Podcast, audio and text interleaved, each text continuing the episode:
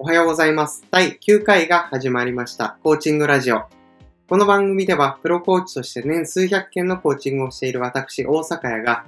対人サポートについて語ったり、答えのないテーマについて思考を巡らせて、それを言語化していくという自己満足的な番組になります。第9回、今回のテーマは、コーチングとは何かということについて考えていきたいと思います。プロコーチをしていてよく聞かれる質問に、コーチングって結局何ですか？っていう質問を受けることはたくさんあります。確かに捉えどころのない感じがして分かりづらいんですよね。なので今回はここについて言語化していきたいと思います。前提としていろんな流派とか歴史があるかとは思います。流派によって定義はやや違うかなとは思うんですけど、あのコアの部分は同じかと思うので、その辺を狙って語っていきたいと思います。プロコーチをされている方とか、コーチングを教える立場にあるという方に関しては、今日の話を聞いて、ちょっと違くないと思う部分ももしかしたらあるかもしれません。ただ、そのモヤモヤに関しては、私自身もコーチをやっていますし、あのコーチの育成もやっているので味わったことがあります。なので、可能な限り個人の思想と一般的な解釈を切り分けて語っていければなと思います。ちなみに、コーチングのすべてという本があるんですが、その本の冒頭にこんなことが書かれているんですね。読みます。コーチとは何か？コーチは何をするのか？コーチングは職業なのか？それとも一時的な流行しているビジネスアイデアなのか？一種の行為なのか？それとも学問的な分野なのか？コーチングを定義することは本当にできるのか？私たちはコーチングとは何ですか？と尋ねられるたびに私たちは考えなければなりませんでした。そしてこう答えてきました。その質問に答えるには、一冊の本が必要です。こういったことが書かれているんですね。このコーチングのすべてという本には様々な流派とか、そのコーチングの定義、歴史について書かれています。なので、流派とか歴史を研究してきた人たちですら苦労しているということがわかります。このため、多くのコーチや多くのコーチ養成機関において、コーチングとは何なのかという明確な答えを持っていないのかもしれないということを頭の片隅に置いておく必要があるかなとは思いました。なので、理屈や理論だけに頼って考えていくと限界が来ることは分かりきっています。このため3つの観点でコーチングとは何かということについて考えていきたいと思います。1つ目が理屈とか歴史を背景に考えていけます。二つ目がメタファーとか例え話を使いながら、こう、抽象度高く捉えていきたいと思います。三つ目が、こう、私自身、あの、大阪がどう解釈しているかという文脈というか、こう、順序で語っていきたいと思います。繰り返しになりますが、前提として今回語る内容というのはあくまで一つの見方であって、これが答えというわけではありません。なので、考えるための切り口にしていただけると嬉しいなと思います。じゃあ早速一つ目の理屈とか歴史を背景としてコーチングとは何かということについて考えていきます。そもそもコーチングという言葉はあまりに解釈が広すぎるので、広げすぎてしまうと、家庭教師とかあのスポーツの監督とかトレーナーを意味するところのコーチなんかも入ってきます。なので、対話を通じて自己研鑽を促すとか、そういった意味合いのコーチングに絞って考えていきます。ここに絞って考える場合については、日本初のコーチ養成機関として誕生したコーチ A とか、コーチの能力水準やコーチの倫理規定なんかを定義している ICF 国際コーチング連盟の考え方をベースに掘り下げていきたいと思います。前置きが長くなってしまいましたが、各機関におけるコーチングの定義については、こんな感じになっています。ICF 国際コーチング連盟におけるコーチングの定義。コーチングとは何か？思考を刺激し続ける創造的なプロセスを通じて、クライアントが自身の可能性を講師において最大化させるように、コーチとクライアントのパートナー関係を築くこと。このように定義されています。ちょっと難しいかなと思うので、少し解釈を加えると、クライアントの可能性を最大化するために試行錯誤をするコーチ、クライアントの共同関係といったところになるかなと思います。続いて、コーチ A におけるコーチングの定義。コーチングとは、目標達成に必要な知識、スキル、ツールが何であるかを棚卸しし、それをテーラーメイドで備えさせるプロセスである。このように書かれていました。これも簡単に解釈すると、目標達成に必要なものを備えさせるプロセス。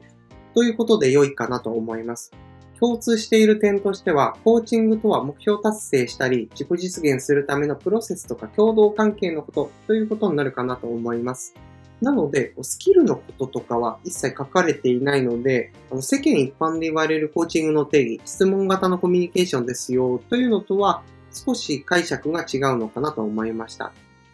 質問型のコミュニケーションということに関しては、間違ってはいないと思いますし、実際にコーチングの中で質問を使うことは多いかと思います。ただ少し解釈を加えるとしたら、質問というのはコーチングというプロセスを進めるために、あるいはコーチングという共同関係を築くために必要な手段の一つと考えることもできるかなと思います。実際のコーチングセッションの中でも質問はあくまで手段であって、目的は目標達成とか自己実現になるかと思います。なのでよく言われる質問型のコミュニケーションという表現については、あくまでコーチングの中で行われるコミュニケーションの一端を表しているだけであって、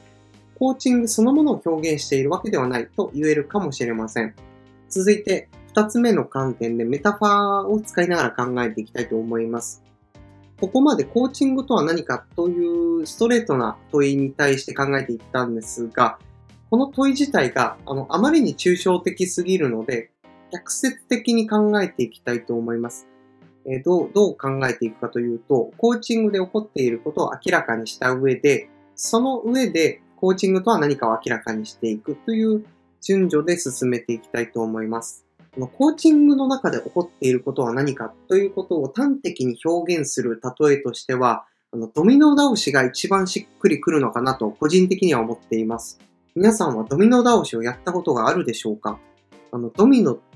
あの適切な位置に並べて適切なドミノを一つポンと倒すことでより多くのドミノを倒すことができますと。ただそれだけではなくて、ドミノはより大きなものを倒すことができるんですね。簡単に言えば、より小さな力でより大きなものを倒すだけのエネルギーを生み出すことができるということになります。このことについて、ある物理学者がそのことを証明してみたんですね。まあ、結構変わった実験をしたなという感じがするんですが、まあ、どんな実験だったかというと、この合板、つまりこう鉄の板みたいなやつですね。それでドミノを作ったんですね。そしてそのドミノはそれぞれのドミノの前のドミノよりも1.5倍ずつ多くしてあ大きくしていったんですね。例えば1つ目のドミノが1センチだとしたら、2つ目のドミノは1.5センチということになります。で、実際作ったドミノに関しては、1つ目のドミノは5センチの高さでした。で、合計8枚のドミノを作ったんですが、8枚目のドミノはどれぐらいの大きさになるか想像できますでしょうか？これはですね、最後の8枚目のドミノは子供の背丈ほどの大きさの高さのドミノになりました。それで5センチのドミノが最終的に子供の背丈ほど、つまり1メートル何十センチぐらいの鉄の板を倒せるのだろうかと疑問に思うかもしれませんが、実際に1個目のドミノを倒すと順調に倒れていって、最後には子供の背丈ほどの分厚い鉄の塊がドーンって倒れることになるんですね。ちょっと言葉だけだとピンとこないかと思うので、この概要欄にその動画のリンクを貼っておくので、ぜひ見てみてください。話を戻すと、5センチの高さのものが子供の背丈ほどの高さのものを倒せる力を得たということになるかと思います。極端に表現すると、指一本で子供の背丈ほどの鉄の板を倒せたということになります。ちなみに実験では子供の背丈ほどのものを倒すというところでとどまってはいるんですが、こう理論上、こう理屈上でいくと、そのまま倒し続けると、18番目のドミノは、ピサの斜塔に匹敵する高さになるそうです。そして23番目ではエッフェル塔、31番目ではエベレストよりも高くなるそうです。さらに57番目のドミノでは月の高さに到達するほどの大きさになるそうです。どうしてこのようなことができたのかということについても考えてみたいと思います。ここも逆説的に考えてみますが、1個目の5センチのドミノを8番目の1メートル数十センチのドミノにこうドーンと投げつけたとしても微動だにしないと思うんですよね。そしてドミノの順番がぐちゃぐちゃだったり、ちゃんと並んでいなかったり、あとはこう適切な距離が置かれていなかったとしたら、8番目の子供の背丈ほどのドミノは倒せないということは確実なことかと思います。つまり、最終的なゴールを定めて適切なドミノを並べて、それを適切な順番に並べたからこそ、より大きなものが倒せるようになったということは確かなことだと思います。あの、コーチングに話を戻すと、コーチングではこのドミノのようなことが起こるんですね。抽象的に表現すると、自分では絶対にできないと思っていたことができるようになったり、今まで力技でやろうとしていたことをシンプルにできるようになったりします。なぜそれができるのかというと、最終的なゴールを定めて、そこに必要なリソースを集めて、そしてそれを適切な順番で行動を決めて実践していくからなんですね。ここでのコーチとクライアントとの関係を整理すると、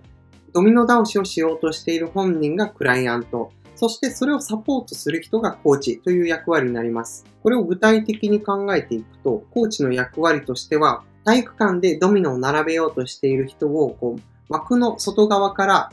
見て、そのドミノを並べている人にこう話しかけるんですね。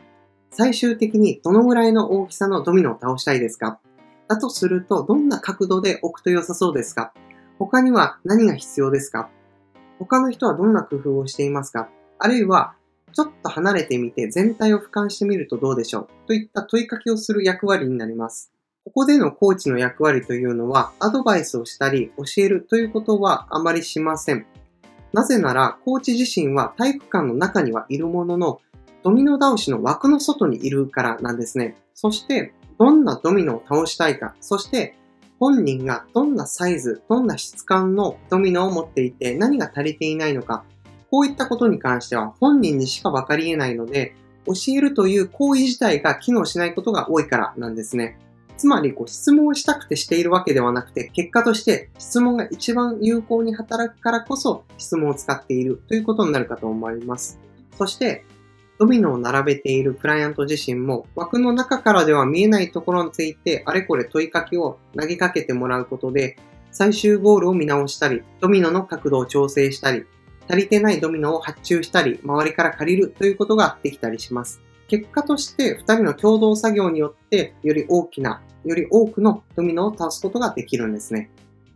ここで一旦コーチングとは何かということについて話を戻すと、やはり目標達成とか自己実現をするための共同関係ということが、という定義が一番しっくりくるかなと思います。そして最後に私のコーチングの定義についても語ってみたいと思います。その前に、ここまで話しておいて何なんですが、なるべく私の思想を持ち込まずにコーチングを定義しようと思って語ってきたんですが、改めてここまでの話を振り返ってみると、あの、私の思想がバッチリ反映されているような感じがしました。あの、使っている情報のソースとか、あの、使っているメタファーなんかも、私自身が選択して選んでいるものなので、やはり混じりっ気なしの回というのを出すことができないなと思いました。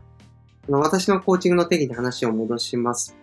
私が定義するコーチングとは何かそれは自己実現を促進するためのコーチ、クライアントの共同関係、このように定義しています。ここで言う自己実現とは、その人がなりたい姿、ありたい姿を、これを実現するための共同関係というふうに定義しています。やっぱりここまで語ってきた内容とリンクしているので、結論ありきで進めているつもりはないんですが、結論ありきで進めちゃったような感じがしてなりませんと。なので、繰り返しこれをお伝えした方がいいかなと思うのが、今回話した内容、つまりコーチングの定義というのは一つの見方、考え方であって、これが答えというわけではないので、今回の内容を参考にしていただいた上で、ご自身の言葉で再定義していただくことがあのベストかなとは思います。ということで、ここまでコーチングとは何かということに関して3つの観点で話してきました。1つ目が理屈や歴史を踏まえた上での定義。そしてメタファーを使った定義。そして最後に私自身の定義を、え、共有させていただきました。でもこうやって語ってみると自分自身のコーチングの定義というのが改めて浮き彫りになった感じがしました。なんとなくコーチングってこういうものだよねっていうのは頭の中にはあったんですが、やっぱりこう言語化しようとすると結構大変でした。ただこうやって改めて定義しておくと自分の中でも、あ、やっぱコーチングってこうだよねっていうことが反数できるというか、納得感を持ってコーチとして活動できますし、コーチングをすることができるので、このいい機会になったなと思います。今回の内容もきっかけとしては、あの、よく質問されるっていうのもあるんですが、自分自身のためにやっていることではあるので、この内容が結果として誰かのためになるのだとしたらすごく嬉しいなとは思います。なので今回の内容を聞いてみて、あ、こういうふうに役に立ちましたとか、自分はこういう解釈をしていますみたいなことがあれば、コメントとかメッセージいただけるとすごく嬉しいです。ということで、今朝とか日中に聞いている方は、良い一日をお過ごしください。夜に聞いている方は素敵な夜をお過ごしください。ということで、今回も最後までご視聴いただきありがとうございました。ではまた。